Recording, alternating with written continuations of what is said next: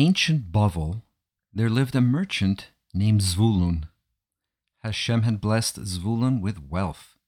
He owned fields and vineyards and large warehouses full of merchandise. He owned ships that carried his wares to distant lands and brought back costly wares in return. Yes, Zvulun was a very wealthy man, but his greatest wealth and his greatest pride was his young son Naphtali.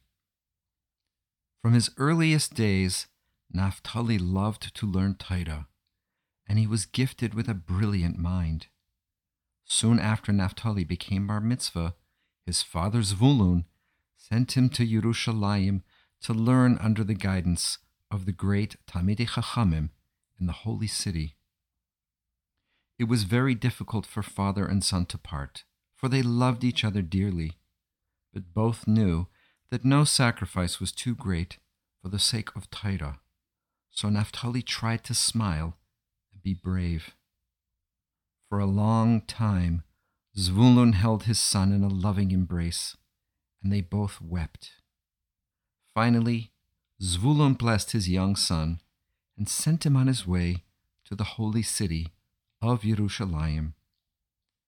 His heart was very heavy, however, as he felt that he would never see his son again. Naphtali arrived safely in the holy city. Everything had been prepared for him by his wise and loving father, so that he could learn Torah to his heart's content.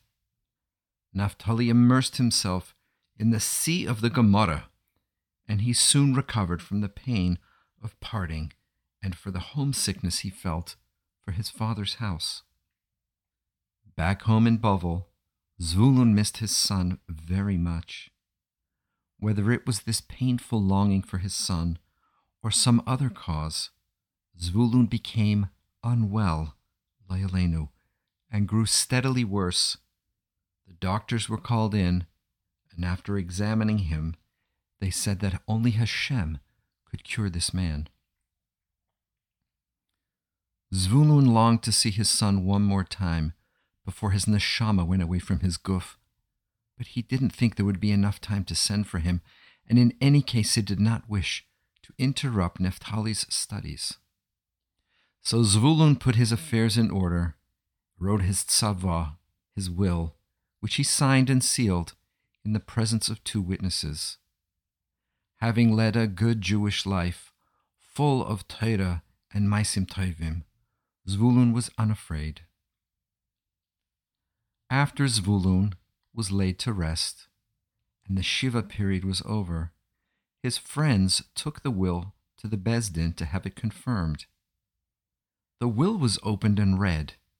To great surprise amongst all who knew Zvulun, everyone expected that Zvulun would leave his vast wealth to his only son Naphtali, who he loved dearly.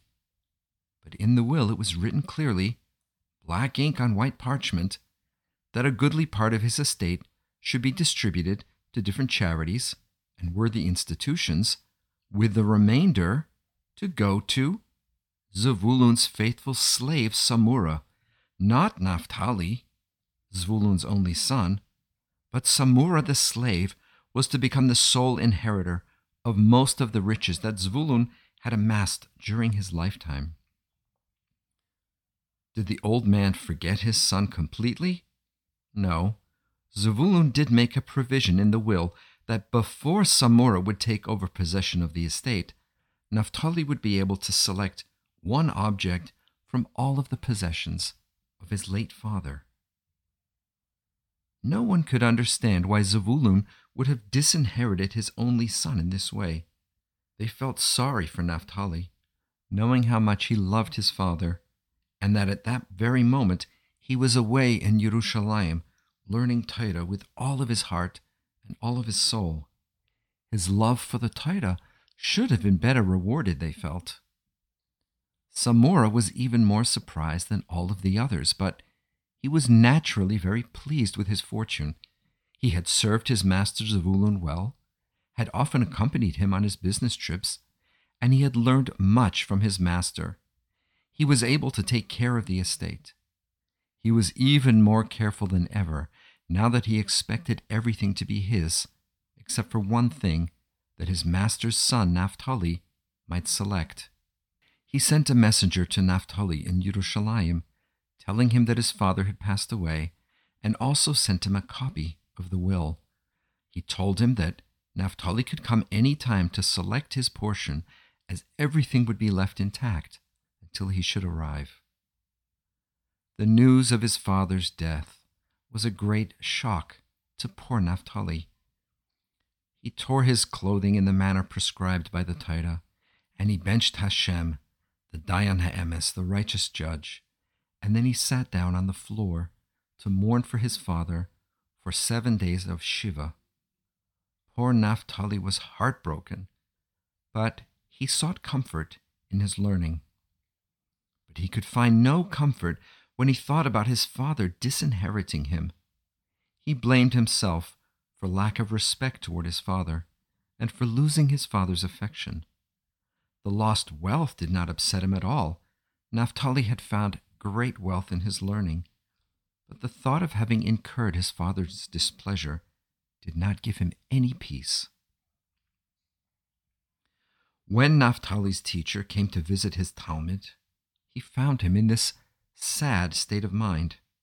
The Talmid Chacham spoke of the good deeds of Zvulun, Naphtali's father, and how righteous men never die, but live on in their good deeds. Naphtali would have been greatly comforted by his teacher's words if it was not for his father's will. He decided to show the will to his teacher. The Talmid Chacham read it and read it again.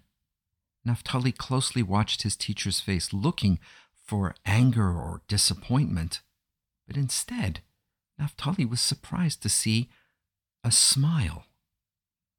His teacher turned to Naphtali and said, Blessed is Hashem, who graciously gives wisdom and understanding to his servants. My son, your father was wiser than you could have ever dreamed. His love for you reaches out even from his grave. This very will, which you thought had deprived you of his fatherly love and care, is clear evidence how much your father loved you and how carefully he has planned for your protection and your future.